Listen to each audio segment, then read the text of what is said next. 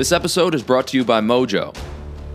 Performance-enhancing services make people faster, smarter, and more effective as human beings. And Mojo is the world's most powerful. With Mojo, you can plan out your next move, tackle your next challenge, and accomplish your next goal. That's why people that use Mojo are in better shape, make more money, and have better relationships. And teams that use Mojo have higher performance, better cultures, and more talented people. So if you want to optimize your performance and well-being in 2022, try out Mojo risk-free at joinmojo.com. That's 14 days absolutely free at joinmojo.com. Well, hello, everybody. This is David Naylor with the Motivational Intelligence Podcast. I've got Sean Johnson with me here today, and we have a very, very phenomenal guest, incredibly interesting gentleman with a background that you rarely find in people, and an incredible story about how it all came together. So his name is Al West. Now, Al will tell us a little bit, I'm sure, about his upbringing and whatnot, but I'll tell you a little bit about his professional side of things. He is one of the rare individuals who was part of a unicorn company, internet startup. He was the fifth employee in the organization, actually built the sales team for the organization. So he got to see the inside of a rapidly growing software company and all of the learning that came from that. So we've got a very cool conversation today. So Al, welcome to the podcast. Thank you very much. I appreciate the opportunity to tell my story. Yeah. So Al, I actually wanted to start, one of the things that you notice when you study very successful people is they typically will have a very clear, crystal clear driver. And a lot of times that is kind of what pushes them to continually improve. And a lot of times it comes from their upbringing. So I kind of wanted to start there. Could you tell us a little bit about your childhood and maybe how that shaped you? Sure. Thanks, Sean. I do think that has a big part in who I am. And of course, everybody brings their history along with them. And it's something that we all have to deal with them one way or another. We kind of drag it around and it follows us whether we want it to or not. So going back to the beginning, I guess we'll start there. I was born in the 60s, and I was the result of a relationship between two people where they just weren't ready to have children. And that happens a lot. But my mother had an accident, was actually told that she could not have children. And I was the first of four. So never believe when doctors tell you it's an impossibility, and things can happen even when it's supposed to be impossible. But my two parents were not ready for children. And so shortly after I was born, they tried to make a go of it, but they kind of went their separate ways and just delivered me to my grandmother. And this would be my father's mother. And she took me over when I was 3 months old and started to raise me. And when I was 4 years old, my biological mother came back into the fold. My grandmother and grandfather were about to pack up and leave Los Angeles, California, a very nice, affluent suburb in California. And they were about to pack everything up and leave it behind. They were tired of the traffic, the smog, and just the whole rigmarole of Los Angeles. I've been there numerous times. That's where I was born. But they were ready to pack it up and go home. And home for my grandfather was Louisiana, of all places. To go from one LA to the other LA was to go from Los Angeles to Louisiana, two very different places. And I remember the first memory of my childhood is just crying to my mother to let me go. I didn't want to be with her. She was kind of a stranger to me, quite frankly, after being with my grandparents for all of my life up to 4 years old. And so she let me go. We packed everything up. And it's really funny that we did a reverse Beverly Hillbillies. If you've ever seen the Beverly Hillbillies, they left the hills of Kentucky or somewhere in Appalachia in their shack when they hit it big in oil and moved to California, to Beverly Hills, actually. And we didn't move from Beverly Hills, but we were an affluent family in a middle-class suburb, living the dream. My grandfather was an aircraft mechanic at Hughes Aircraft, and he basically said, one day we're going home. And so we packed it all up and moved to Louisiana. And home for him was actually a shack, just like the Beverly Hillbillies had moved away from. So we literally did the reverse of the Beverly Hillbillies. Wow. And when I say shack, It was very much a shack. Let me describe it to you. And one day I'll send a picture so you'll get a visual. Maybe we'll post it with the podcast or something. But this shack was 3 rooms. And it was something that my grandfather's brother had given to him because it was something that they'd lived in for a short period of time until they built another house. But it had no indoor running water whatsoever. So we're talking about the outhouse, and we had to carry water in jugs from our neighbor, which was his mother, my grandfather's mother, my great-grandmother. So we basically found ourselves in a situation with 3 rooms, no indoor plumbing, and in very tight quarters, obviously. So I slept in the bedroom with my grandparents, and we lived there from the time I was 4 years old until I was 9. So for 5 years, I lived in those kind of conditions. And, you know, I didn't know much different. I knew we had a bathroom with running water and all the luxuries in California. But, you know, soon afterwards, moving to Louisiana was a big adventure, going out in the woods and, you know, just being your nearest neighbor is a half a mile away. And everything was just a new adventure for me. So didn't know any different that conditions were bad, but I did realize that I was poor, and we stayed poor because my grandfather went to work for the local county government, which they call parishes in Louisiana, and drove a dump truck. And probably didn't make much because we didn't have much all the way through the rest of the time that I lived with them. And I remember when I was 9 years old, we bought another house, or he bought another house. And I remember that they bought it, a house and 3 acres from his aunt and uncle who had recently died, from the estate of his aunt and uncle for $5,000. Now, he probably got a deal, but the house wasn't that much. It was a frame house, probably built back in the 40s. In the 1940s, and it was older. But let me tell you, it had 6 rooms, 3 bedrooms, and those 6 rooms, and it also had indoor plumbing. Now, we did have electricity in the old house that didn't have indoor plumbing, but this was an upgrade for us. But you know what? I was still poor, and I felt like I knew I was poor. And at some point in time, when I was living in the old house that had no indoor running water or indoor plumbing, I remember saying to myself very clearly that I will not be poor when I grow up. And that has been a motivating factor for me, because most people have not lived that poor. And it certainly had an impact on me. And I remember clearly saying to myself, I will not be poor when I grow up. And that was my biggest motivating factor. And you know, fear motivates you, but I don't know that this was a fear of being poor, but I just remember I would not be poor when I grew up. And I didn't even know what the opposite of poor was, but anybody who had indoor, you know, running water was not poor in my book. Yeah. So relative to the other people that you were going to school with, I imagine it was probably a fairly small school. And so was the level of poverty fairly equal across the community, or were you going to school with kids who were significantly, you know, better off than you guys were? I don't know anybody that I went to school with that didn't have indoor running water. Mm-hmm. And so that put me at the bottom of the barrel. And when we moved into the home that had the running water, you know, it wasn't like I was exactly on even par. The people that I hung with throughout school and into high school, I mean, they were all considerably more affluent. They were definitely, you know, middle class, some of them upper middle class, but nobody had it nearly as bad as, you know, not having any indoor running water. And I knew that I was at the bottom of the barrel when it came to being poor. And so hard to top that. Yeah.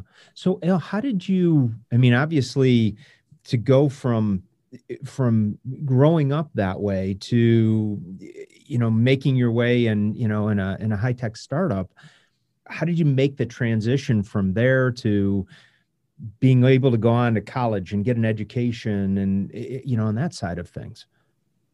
So that's a good part of the story. I remember going from the 8th grade into high school, that conversation where you sit down with your guidance counselor going into high school. And your guidance counselor. Now, my grandmother was in the conversation. This was the year before she died. And she's in the conversation with me and the guidance counselor. And the guidance counselor said, if Alston, that's my proper name, had only applied himself, he would have been in the top 20 of his graduating class going into high school. It was about 120 people. And I was like, yeah, no problem.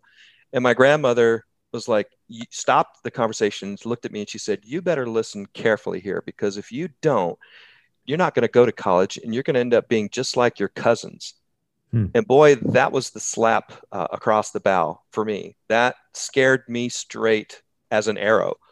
And I took that to heart, because my cousins that I had grown up with, they were poor, but they didn't try to apply themselves. They didn't really, any of them really, except for one of my cousins had tried, and he was the youngest of my cousins, but my first cousins, they just didn't really try and didn't make much of themselves. And there was the employment conditions around where I grew up in a small town in North Louisiana was not that great. So she really scared me straight. And from that point on, I was like, okay, I'm going to try to make straight A's. And I bared down. It wasn't like it came easy to me. I had to spend extra time studying, but it's like something switched in me, and that motivation, that motivating that I will not be poor. I knew if I didn't go to college, I didn't have much of a chance of breaking out of this. So I bared down. And in high school, my GPA was 3.96, which means I made 1B, and we got report cards every 6 weeks. And in order to make an A, you had to have a 94 average on all of your schoolwork. And one of those 6 week periods, I had a B, and it was a 93. I missed it by 1 point. And I was pretty devastated, but I ended up getting a pretty good scholarship into a local engineering school that I applied to, Louisiana Tech University. Hmm. Wow. So Al, was this something, you mentioned early on, looking at yourself in the mirror and saying, I will not be poor. And then kind of that same motivating factor coming up again with your grandmother and getting your grades in line. How conscious of that driver were you growing up? And is it something like, as you got into your career, did you find yourself going back there to kind of tap that well of motivation consciously? Or was it something that was kind of happening in the background that maybe you weren't consciously aware of it yet? No, I was very consciously and subconsciously aware of this motivational driving force. And it certainly was a driving force, because that changed my behavior, 8th grade going into 9th grade. And it stayed with me throughout my entire life. And I wouldn't call it a fear of being poor, but it just was a driving force. And there's always times in life when you face adversity, when it's hard to keep going, and you look for the motivation to pull yourself up by your bootstraps and just keep going forward. And that's always been that driving force deep within, whether it's conscious or subconscious. It was always that driving force to keep me moving and to keep going, in a direction that would help me to achieve those results. So you very clearly applied it, in academia and getting into college. How did that translate, into getting your career started? How did you use that? Well, in getting my career started, I actually ended up having to drop out of college. And that was a very difficult moment, but it was the result of my grandfather at that point being in bad health and having to help him through a very difficult time in his life from a health standpoint, and also just being thrust into the workforce earlier than I wanted to. So my senior year of college, I left early, and it was one of those things that I was never able to go back and finish it up. And it bothers me to a certain degree, but at the same time, I kind of think I'm not in bad company with the likes of Bill Gates, Steve Jobs, Wozniak, and others who have been able to be successful without having that 4-year degree. But I thought I wanted to program computers. That's what I thought I had found a passion for. And when I got out into the workforce, one thing to do it in college, but when you get into the workforce and you start doing it on a day in and day out basis, I didn't realize just how, number one, it wasn't appealing to me. It became a very boring and mundane job for me.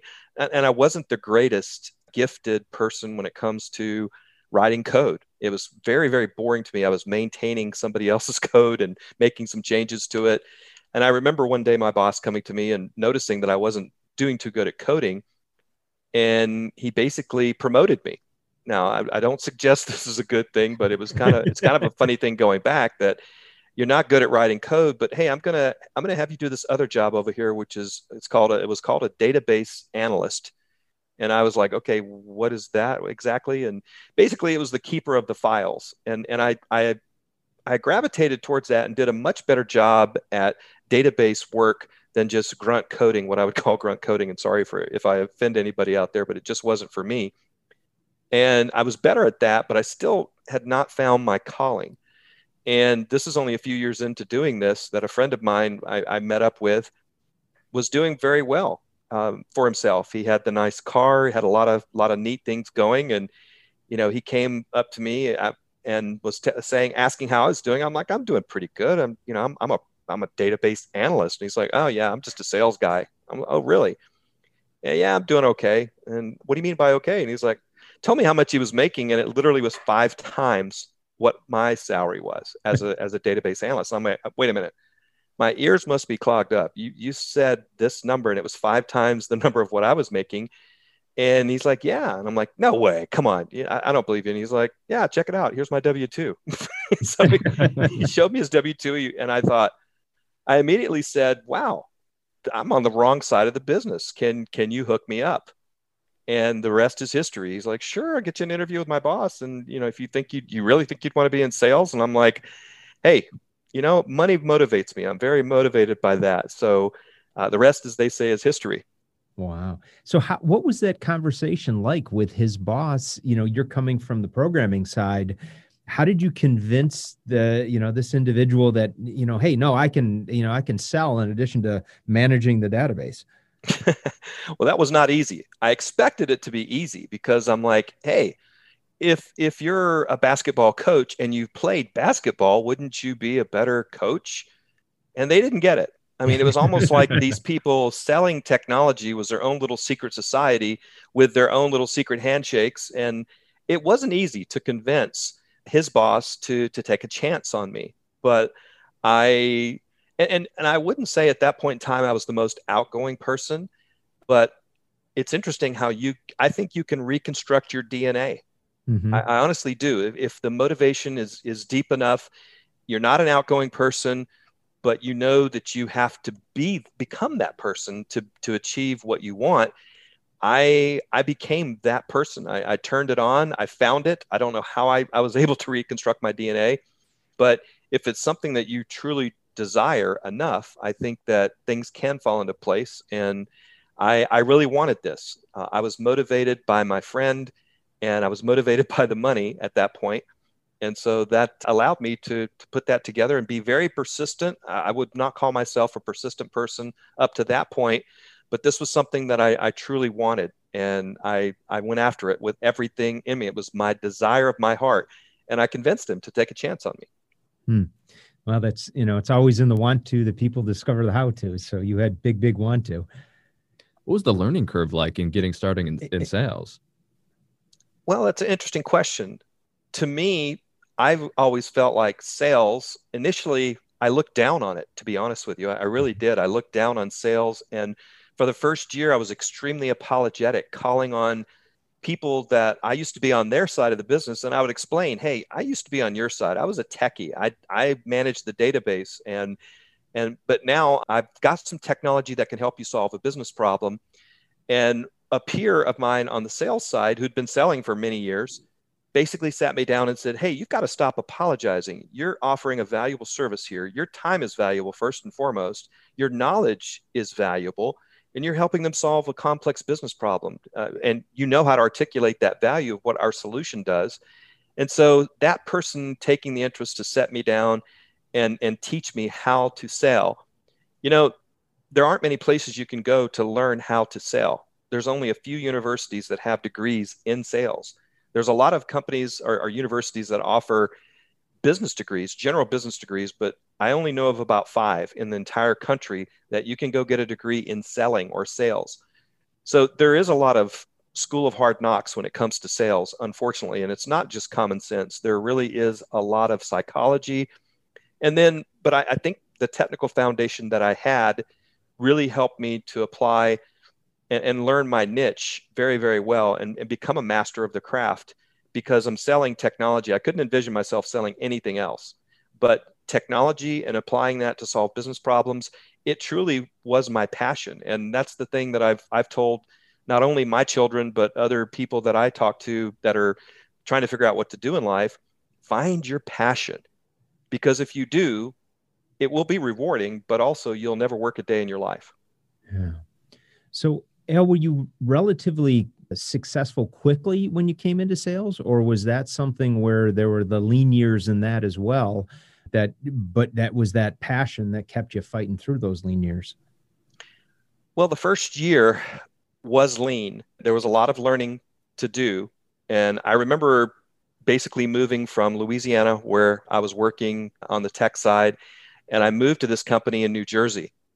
And that was a big move. Culturally, you know, it was culture shock going from Louisiana again now into Jersey. But hey, I was more than willing to do whatever it took, if it meant moving, with the eye of, hey, eventually I'm going to get back down south, probably Atlanta, because it's a technology hub. But that first year in Jersey with the company that I went to work for, things were going pretty smooth until about 6 months in. I get a call from the boss. He's like, "Come into my office," and I was just getting up to speed. I had a pipeline and I had a few deals. I closed one deal, but I hadn't achieved my quota yet. And it was like, "Okay, we're gonna put you on a plan." And I'm like, "Okay, what's a plan?" He's like, "Well, if you don't make your quota by the end of the month, we're gonna have to let you go." And I'm thinking, 6 months in, you're gonna let me go? You're okay? Huh? So I thought, this is not good. I mean, here I am. I've made this investment in myself. I've moved across the country. I'm dealing with these cultural differences. First of all, let me figure out a way to make my quota, because I had a pipeline. So I got on my bike and started figuring out how to close these deals, and was fortunate enough to, guess what? I made my quota. But that same afternoon, I went home, thought about it, put together a plan, and said, you know what? This company doesn't really want me very badly.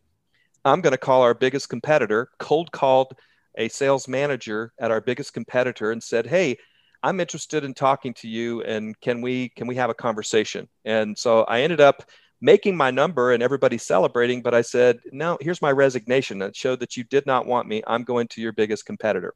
Mm-hmm. So it was kind of like, okay, I'll show you. I moved out of Jersey down to Maryland and went to work for a competitor.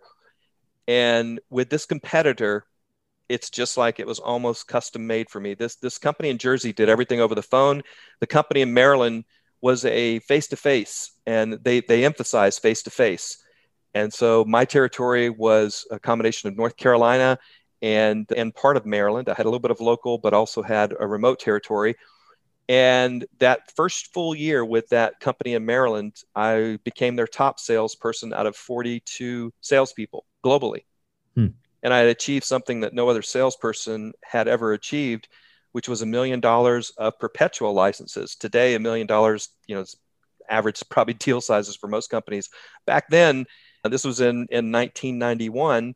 No one had ever done it for this company. No one had ever sold $1 million in software. And it was an average deal size of less than 20K. So that was a lot of transactions, but things fell into place for me. And I was very fortunate to be able to figure it out and achieve success fairly early on. Al, I want to circle back to getting sat down and basically, you know, your boss saying, you got to hit this quota or you're gone. Your response to that, it strikes me a lot of similarities. It's almost like you ran the same play that you ran when your grandmother said, hey, you got to get your grades together or you're not going to be able to go to college. Was that a similar mentality that you kind of, that was a shot over the bow? I really got to get this figured out. And how did that kind of motivate you? It was definitely a motivation. At times when you're slapped down by something that's out of your control, you really have two choices. You can sit and sulk and have a pity party, or you can sit down, grab yourself by your big boy boots and say, okay, how do I fix this? And that's just always been my mentality. There's been times when I've just had to grit it out. And I sat down, put a strategy together.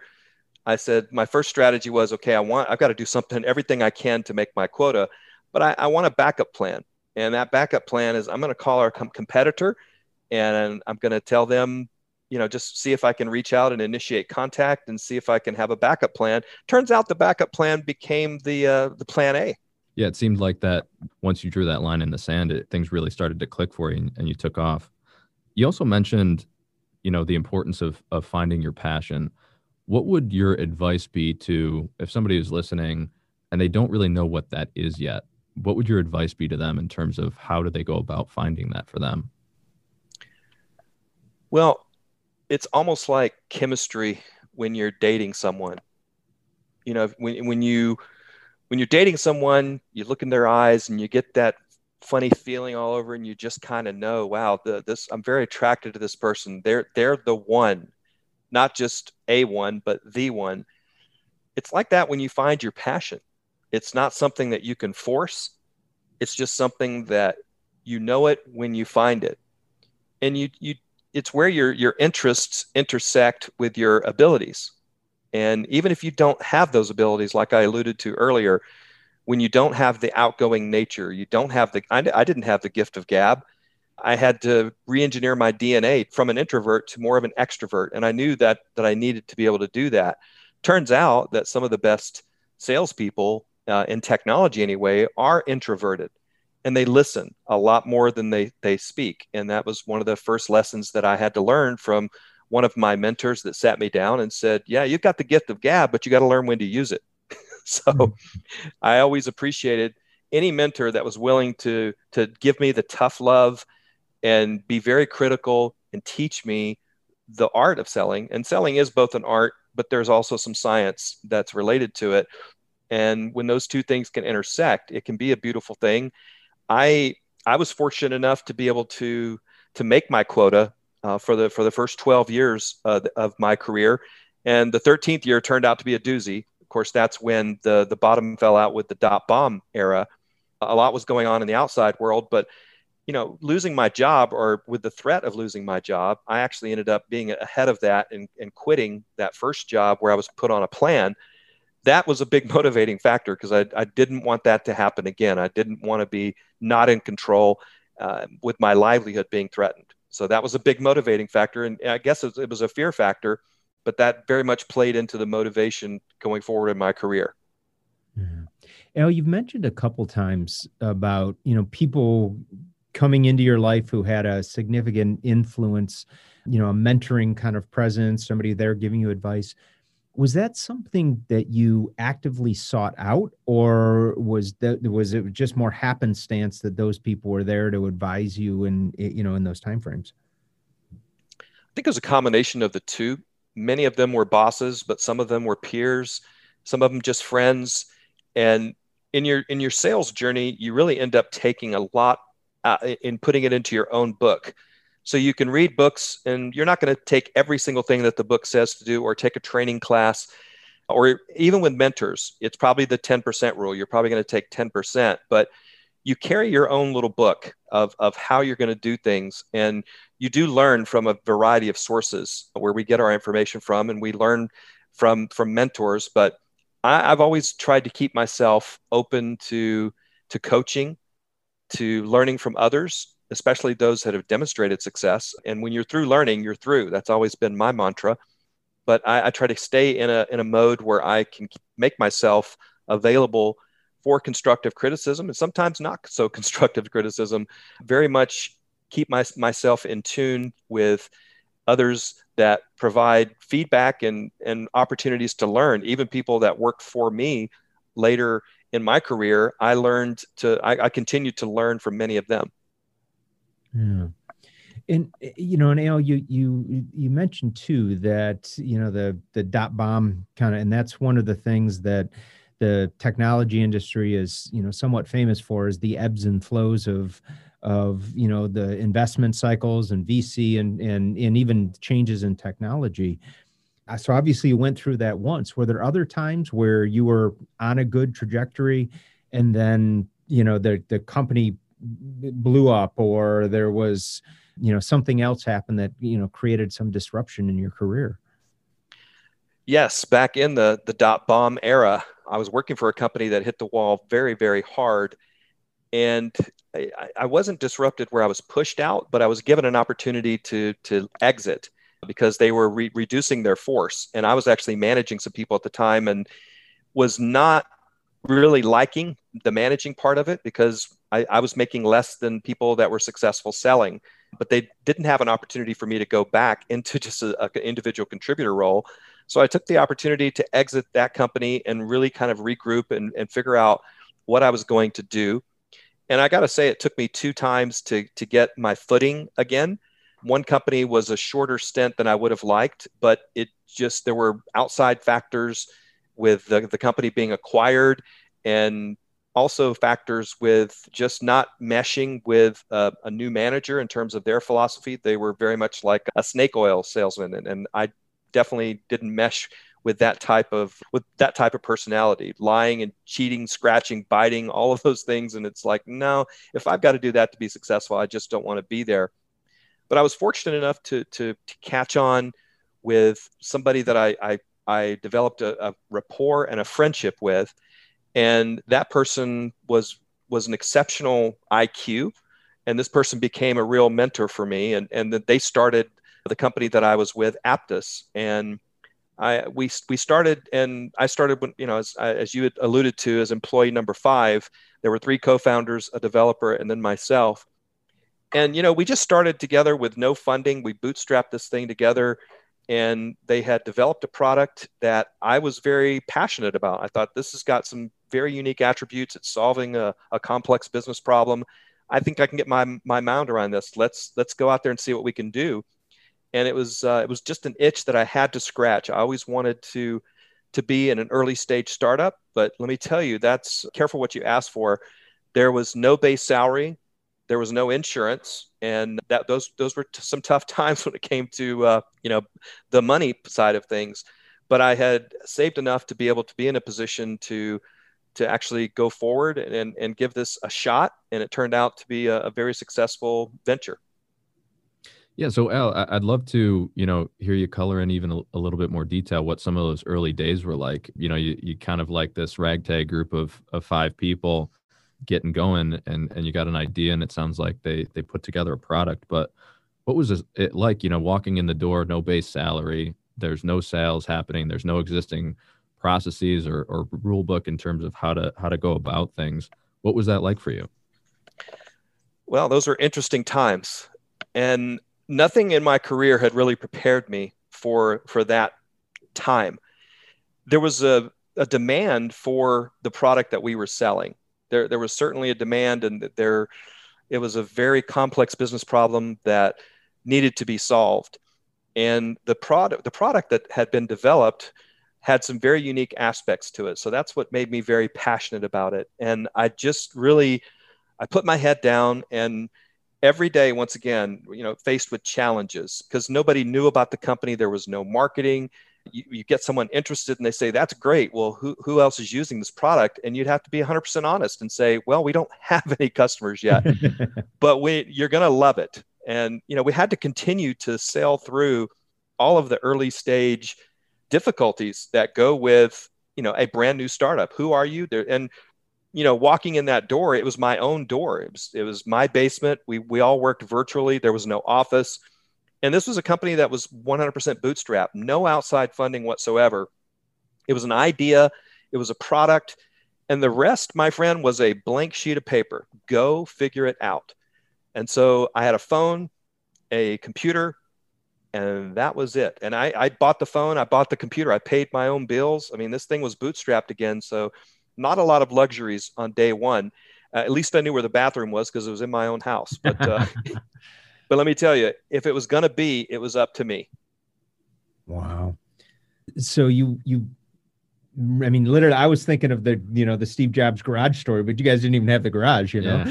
We had 5 garages. Exactly. So those early sales calls, I can't even imagine going out with, effectively nothing but, hey, we've got this great idea and we're working on the software package and trying to convince people to buy it. So, talk to us a little bit about those, those early sales calls, and how long did it take before, you got somebody to lean in? Well, those early calls, interestingly, in those first 4 months, I don't remember the day or what month it was. All I remember was making a tremendous amount of calls, because that's the one thing I could control. I can control my work ethic, if you will. And so the other things I can't control, it. We didn't have much marketing, really almost zero. We didn't have, nobody knew who we were, but we had a pretty darn good product that had some very unique things about it. But it was up to me to get it out there, get the message out. So I remember one day getting a call from my local phone provider, and they said, "Mr. West, do you have an automatic dialer on your phone?" I said, "No, I don't," which was the truth. I did not. They said, "Well, sir, over the last 48 hours, you've made 1,000 phone calls and from this number, and we're going to have to upgrade you to the commercial plan." And I said, whoa, 1,000 calls, really? They said, "Yes, we're going to have to upgrade you to the commercial plan." I was like, wow, okay, that's kind of a bummer. First of all, I got to pay more, but for the same service. But I was like, really, did I just make 1,000 calls in the last 48 hours? I mean, holy smokes, I didn't know it was even possible with my finger, no automatic dialer. But let me tell you, I was hitting it hard, obviously. And I was not just working the 9 to 5. My wife and kids would leave for school at about 6:45, and I would just get tunnel vision in that basement. And I would work, because I could have the entire country at my disposal. There were many days where I'd work from 6:45 a.m., come back up for dinner, and promptly at 6 p.m., my wife was a gem for having everything ready. Kids went to bed at 7:45 like clockwork, and heading back down to that basement, and from 7:45 until 10 o'clock or after, many days, just hitting it hard. And you know, just people think they work hard, but those are some of the hardest, you know, working hard, if you will, defining that. For me, that was some pretty hard work, a lot of hours, but just muscling your way through it and finding a way. Once again, with a blank sheet of paper, we figured out how to get not only companies, small companies, but our fifth customer was Thomson, before it was Thomson Reuters. Right. And it was a division of Thomson, and we got them to buy 1,200 seats of our product, and it was for $264,000. 3-year commitment, and then about $100,000 to implement the product. It was $1 million contract on our fifth customer, and that was in March. The company had launched in August, and we were profitable from that day forward until we took on outside money. It must have been a hell of a celebration in the basement that absolutely. Day. Absolutely, it was a hell of a celebration in 5 basements. So how long was it from, you know, when you first started blank sheet of paper to making that sale? What was that time frame? Well, that was our fifth customer. The first customer we actually landed within the first 30 days, and that was from an existing relationship. All the founders and myself came in with some existing relationships, kind of like changing a law firms. But once again, the first 4 customers were very small, under $10,000 in annual contract value. The fifth one that I landed, that was the big one. And once that domino fell, they started lining up. The big ones were easier to fall. The next one was Symantec. The one after that was Delta Airlines. The one after that was Alcatel-Lucent. We started playing with the big boys, and nobody wanted to be the first. But once Thomson fell, man, it was just amazing how the dominoes started to fall in a good way. Yeah, absolutely. So, you know, I'm curious, going from that blank sheet of paper, one of the notes that, you know, you seem to be a big believer in is learn to beat your competition and then make a repeatable process around it. Could you talk about what that means, and maybe even in the context of, in the early stages, starting from a blank sheet of paper, how you went about doing that when it came to Apttus? Yeah, I will. And that kind of, there's a little bit of a detour in the story. And this is another part of adversity that I found myself having to deal with. So here we are in the first year of being with Apttus, no salary, no benefits, but you know what? I got commission off of that sale, and I got commission off the other sales, and all those that I mentioned, those were dominoes that I made fall after Thomson. So Delta Airlines, Alcatel-Lucent, Symantec, those were deals that I closed, and they were starting to get sizable, and we had the wind in our sails. The company was profitable. It was bootstrapped, and things were going exceptionally well until I find out that my COBRA benefits from my last company were expiring, and I had to get insurance. So I called an insurance broker and said, "Hey dude, I need some insurance. Hook me up." And he said, "We got a problem." I said, what do you mean we have a problem? He's like, well, your wife is not insurable. I said, what do you mean she's not insurable? He's like, well, this is pre-Obamacare, don't forget. Right. So he said, well, your wife is uninsurable because she had breast cancer, and that's a predefined condition. So that wasn't a quick fix. I actually had to leave Apttus, and it was the hardest thing I think I've had to do in my career, but it was a risk that I was not willing to take. So I left Apttus and went with a competitor of all things. I sat down with my CEO, one of the co-founders, and he said, I completely understand. You should go do this, go to work for, stay in the industry, work for this competitor. And when we get insurance, you will come back as if you never left. And I said, well, I appreciate that. And it was 14 months. They were able to get their footing, go through a benefit aggregator and get insurance for everybody, not just myself, a group policy. So 14 months, but I went to work for one of their competitors and was successful with that competitor. I actually ended up selling a pretty sizable deal to IBM. And then IBM took an interest in buying that company as a result of that transaction. But, you know, even though I was successful, made my quota, everybody was, you know, high-fiving and President's Club and all that stuff.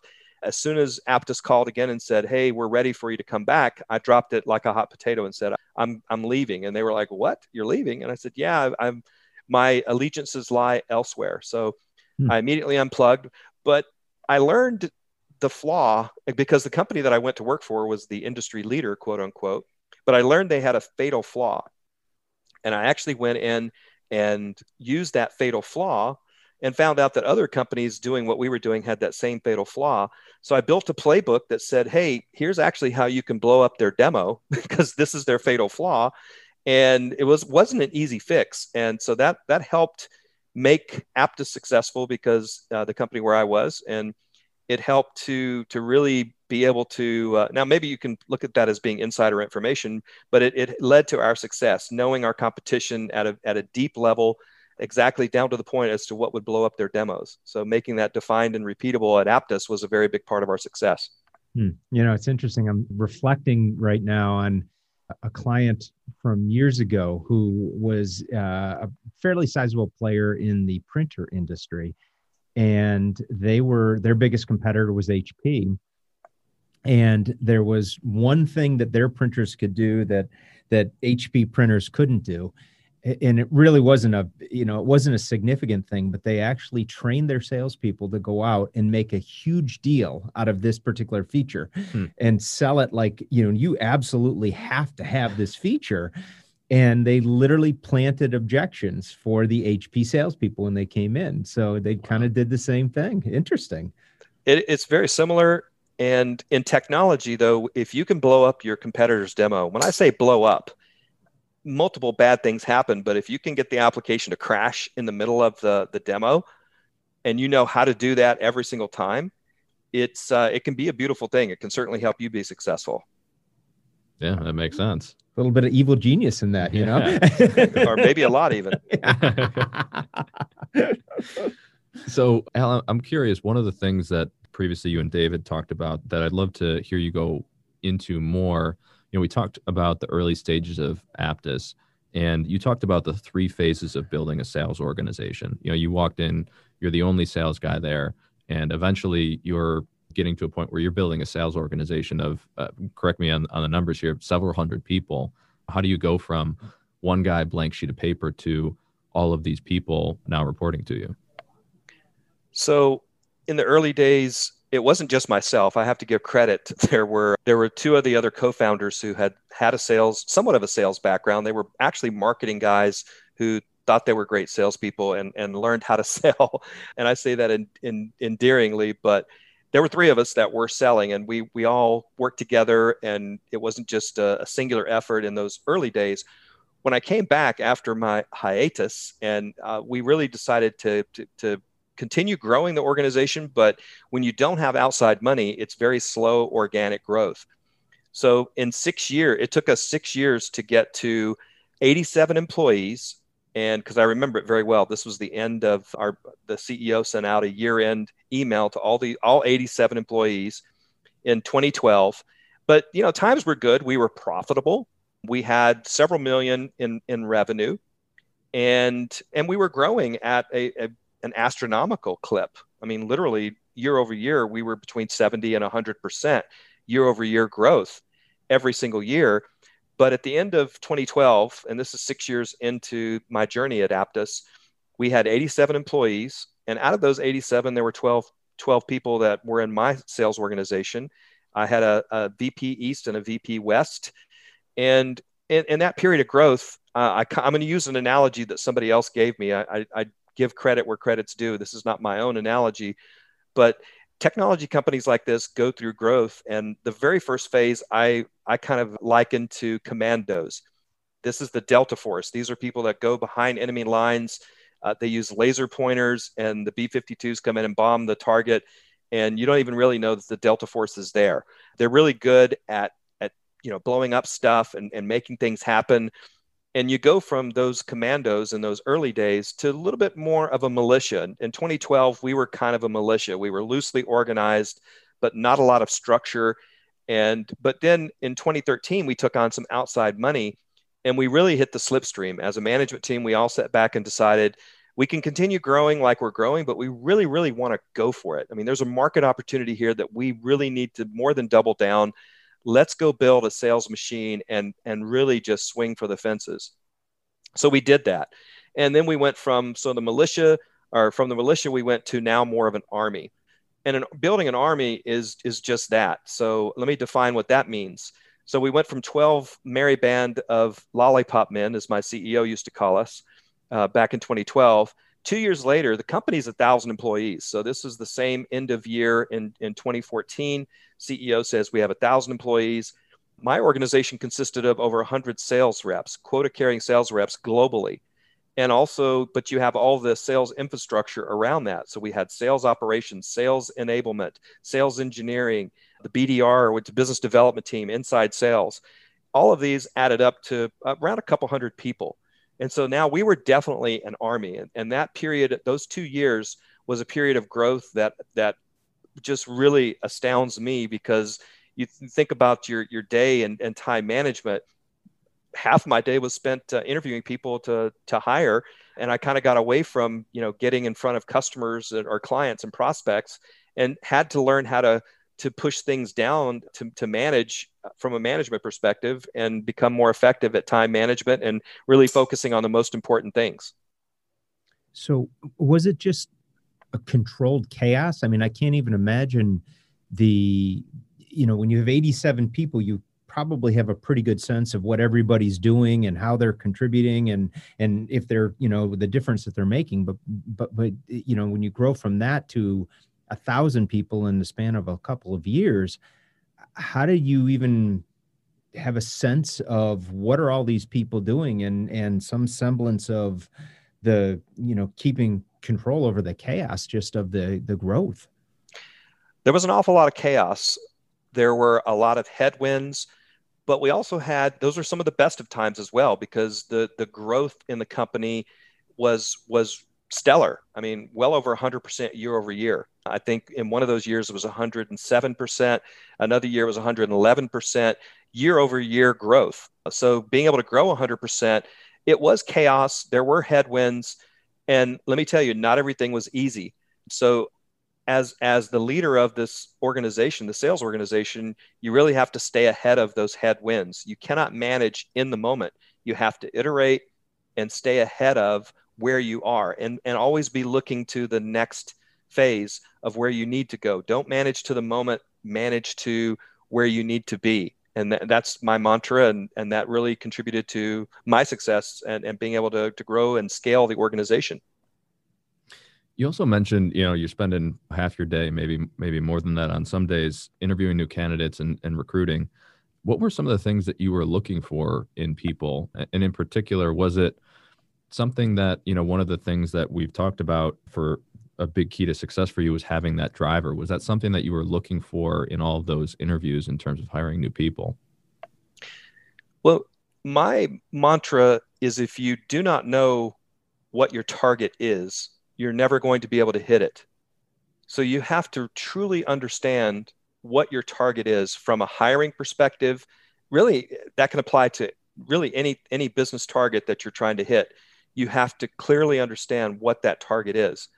And interestingly, at Apttus, what we were looking for in the early days in a sales candidate changed over time. In the early days, we would never hire someone from the bigger companies like Oracle or SAP or even Salesforce for that matter, because coming from a bigger company into a scrappy startup, a lot of times they could really disrupt the commandos. They're not startup mentality people in many cases. So we would exclude a lot of those people coming from the bigger companies.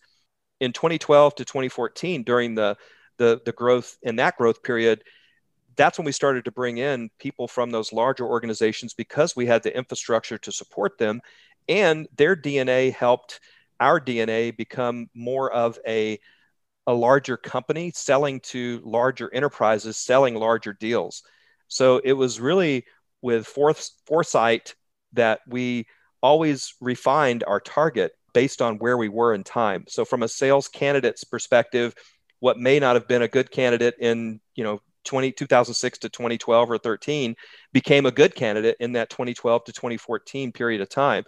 So you're always iterating, always staying ahead of not managing to where you are, but where you need to be. So that also changed from a candidate profile. But in my hiring process, I've always tried to apply engineering, which was my college background, computer science, and taking all the advanced calculus and math, try to apply that engineering approach and bring control from chaos, bring order to chaos. So use that engineering discipline to try to put a process in place, even from a hiring perspective. So it started out with understand the target, what you're trying to hit, and then you manage to that target from a hiring perspective. So I always ask the same baseline questions to candidates that I would interview. And from that same question baseline, I was able to apply numeric scoring and make a determination very quickly as to whether or not this person was going to fit what we needed. And I would ask situational questions versus questions around, did you make your number? How did you make your number? I would really get into situational questions because sales reps are really good at selling themselves and telling you what you want to hear. But when you get into situational, that's a lot more difficult when people have to tell you how they do something. It's more situational, and I've always used that approach in interviewing. And I make quick determinations based on the responses and measuring that against the target. Mm-hmm. So Al, you mentioned that, obviously as the organization grew, the profile of who you were looking for changed. So what about the early commandos, because you oftentimes hear about people who are, startup folks and they get disillusioned as the organization scales and grows and you kind of lose that startup feel. Were you able to hold on to those people, or did they, come to that realization and go looking for the next startup? Some of them did, and some of them were able to evolve, iterate, and adapt. Remember, I was one of those startup guys. Yeah. I was the original startup guy. Just 5 of us, and I was the sales guy. That's what I did. So I've walked a mile in those moccasins, and that helps from a leadership perspective because I could truly lead from the front. People would look to me to say, okay, how do we beat our competitor? Salesforce became a competitor in 2016. That was interesting times. We didn't tuck our tail and run. We actually grew 74% that year. So we were able to thrive even amidst, Salesforce climbing in the ring with you. And that's not an easy thing to do. And it doesn't just happen by chance. Once again, you reach down and grab yourself by your big boy boots and you say, okay, here's the situation. Now, what am I going to do about it? And the things that you can control, you control them. The things that you cannot, you don't even try. We couldn't keep Salesforce from entering our arena. But what we could do is find a way to beat them convincingly. And we were able to do that on a pretty successful run.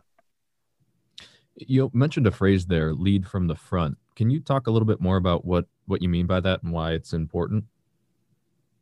Yeah, I think are good at managing things like tasks and managing time and managing other aspects, managing people from that perspective. Some people are good at that. Leaders lead. And there is a difference. And leading an organization requires things like charisma. But once again, people are going to gravitate to someone who knows the way. And so knowing our domain, mastering our domain, I would say. I consider myself to have mastered the domain in which we were selling, and mastering meaning everything about the competition, knowing the competition intimately, how to beat the competition, how to articulate value. I mean, those are all key things that I was able to bring to the table and help my sales team achieve success. I mean, I wanted to be the person that if they brought me into a deal, they felt like this was going to help them be successful in that deal. It was going to be an asset and a major asset. And that's how I tried to position myself as we got to an army. I wanted to be, if not the general, one of the high colonels at the table and be able to help my sales team be successful.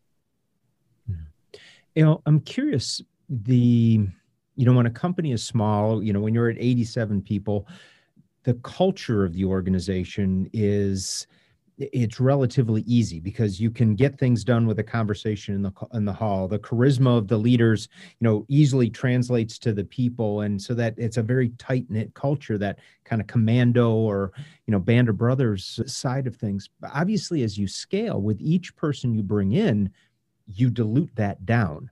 So how did you quantify the culture and how did you really perpetuate that and kind of keep it where you wanted it as you guys were growing the organization? Well, Dave, this is where Two Logicals comes into the story for me. I mean, I attended one of your training classes, and the old 90-10 rule. I'm probably only going to remember 10% of anything that you spoke in that 2-day clinic. But one of the things that really stuck with me was a definition of culture. And I loved your definition. I've used it many, many times before. It's in my DNA, so I refer to it often. If you can define a culture, then you might be able to actually influence it. And I loved your definition of culture being the collective dominant thoughts in the organization. And that's essentially what it is. And it kind of made me think of, this whole thing around your brand. Your brand is what you want everybody to think you are, but your reputation is what you really are. And culture has those two aspects to it. Your culture can be it's going to be what it's going to be. Those dominant thoughts are going to happen. You can influence it as a leader to a certain degree, but there are always going to be things that are out of your control. And the dominant thoughts of that organization are going to be what they're going to be. But when you can sit down and break it down and say, what do I want my culture to be? Then you can try to influence it. So one of the things that I focused on in our culture, and it was a subculture within sales. And one of the things that I tried to do was keep things light. And what I mean by light is not that I was a stand-up comedian, but I would try to inflect an opportunity to never forget the fun factor. And we're all human beings. And, there were so many people that worked for me. I remember one individual that I'd hired back in 2010. This guy was so intense. I mean, just to be around him, you could feel the intensity. And but when you got him out of the work environment, sitting down after working hours and just having a fireside chat, he'd smile, he'd break a smile, and you'd be like, wow, you need to do that more in the work environment because your intensity level is about to drive everybody around you crazy. And I would just try to use those many opportunities to keep things light, instead of having things be so intense all the time. And that's one of the things that I wanted to inflect in the culture that I was building, the subculture. And there's a lot of things, though, that happen around you, outside influences, inside influences, that are going to change that culture. And, but when you talked about the DNA of the organization, what I call the DNA, it does change over time. And it has to evolve. And it's constantly evolving. That culture is, once again, the dominant thoughts of the organization. And every time you bring some new person in, they're going to bring some thoughts with them that may find their way into the mainstream. The challenge is being able to get everyone on the same page. And if you have dissenters, to sit down with them and just say, hey, you're changing our DNA to a way that we don't want. And you have to identify what the problem areas are. And that's not an easy thing to do, but sometimes it involves some very hard conversations. And sometimes you do lose some of those commandos. Some people that were great commandos do not make good soldiers. Yeah, that makes a lot of sense. You know, Al, you went through this, you know, incredible experience of going fifth employee in the company to over 1,000, managing a few hundred people. You know, obviously you have a lot of insight and wisdom in terms of companies that go through a similar journey to that, particularly, you know, in the startup space. What mistakes do you see a lot of startups make either in the early phases or as they grow? One thing that I would say about my personal experience at Apttus is in that hypergrowth period, I think all of us looking back, hindsight always being 20/20, we would have pumped the brakes at least around 600 to 800. We were just growing way faster than we should have. So that's one aspect of it. There's lots of other lessons to learn. And the big ones, I guess, are there's nothing new under the sun. So most people either know or will figure it out, but it's to keep your focus and be able to adapt and change and be customer driven and really always be in tune with what your customer needs or wants. And don't just build something for the sake of building it. There has to be a rhyme and reason. And that's one thing we did a fairly good job at Apttus is everything we built, we ended up building many, many different solutions. And we started out with one, but at the end, there were actually 19 different, separate and distinct applications. They all seem to work together to solve similar business problems or a common business problem. But every time you build that thing out, make sure that it's solving a specific customer need. Don't just build it for the sake of building it. And then culturally, there's always, like I said, going to be things out of your control, but just do everything that you can to impact the things that you can control, and the things that you can't, you just got to let them go. Yeah, no, that makes a lot of sense. So I guess on the flip side of that, are there some common attributes that you see, particularly maybe in early stage startups or the leadership teams that, you know, startups assemble over time? Are there some common attributes there that you see, the successful ones, the ones that typically will make it? Are there some commonalities that those leadership teams will have versus other ones that seem to flounder? From my perspective, I think that there has to be a clear mission for the company in terms of what their mission and objectives to accomplish that mission are. It needs to be clearly articulated, and it can't just be, hey, we want to rule the world and of software, whatever that world is. You have to have a clear mission. And in our case, it was doing something that had never been done before, believe it or not. And that a couple of different aspects of the company that helped to get everyone around in the organization charged up. It's always exciting to take on something that has never been done before. And that became part of our mission. And instead of just saying, well, we're going to do this, or we're going to be the leader in this space, we were able to say, you know what, we're going to do something that's never been done. And it was actually not just one thing, but actually a couple of different things. Number one, it was, we're going to do this because we're bootstrapped, and very few companies had been bootstrapped and had any level of success. The typical example of a Silicon Valley-based company was taking on outside money right out of the gate. This company avoided that for 7 years, and there were very, very few companies. We were in rare air when it came to those companies that did not take on outside funding and were bootstrapped. That was number one. Number two was the product mission and saying, you know what, we're going to create a new category. Gartner and Forrester and the other analysts that cover our space aren't even thinking about the world in this way. But you know what? When we're through with them, they're going to see the world the way we see it. And it's going to be revolutionary. And we're going to do that, which has never been done before. And those two things really help to motivate and to help shape the dominant thoughts or the culture of the organization. So Al, I want to be respectful of your time, but I am curious, you know, you had, seems like a hell of a journey with Apttus. What's next for you? I appreciate that. I think it's pretty simple for me. I'm looking for to find lightning in a bottle a second time. And that's kind of an analogy, but to define that, first of all, I don't want to over-define it.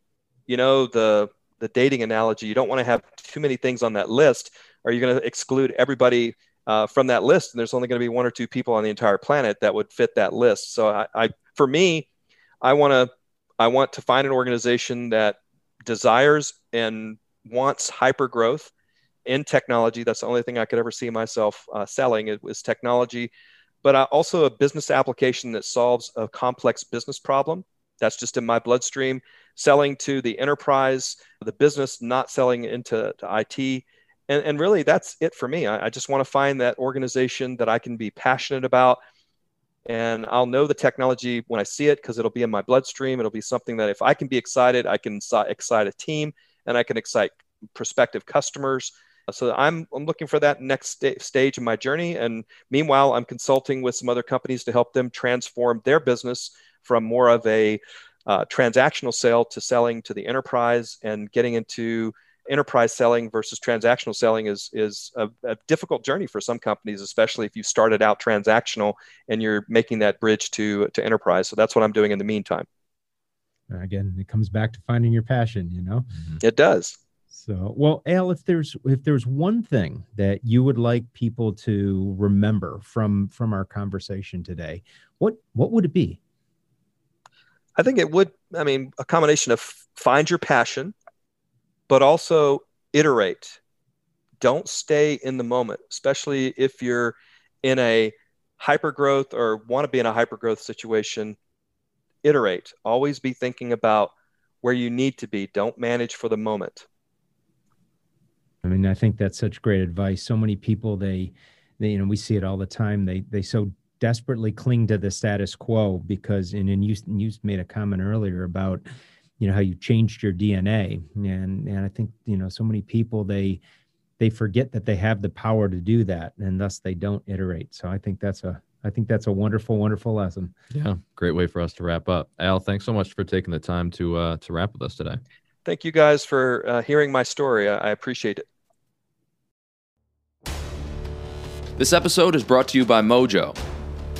Performance-enhancing services make people faster, smarter, and more effective as human beings. And Mojo is the world's most powerful. With Mojo, you can plan out your next move, tackle your next challenge, and accomplish your next goal. That's why people that use Mojo are in better shape, make more money, and have better relationships. And teams that use Mojo have higher performance, better cultures, and more talented people. So if you want to optimize your performance and well-being in 2022, try out Mojo risk-free at joinmojo.com. That's 14 days absolutely free at joinmojo.com.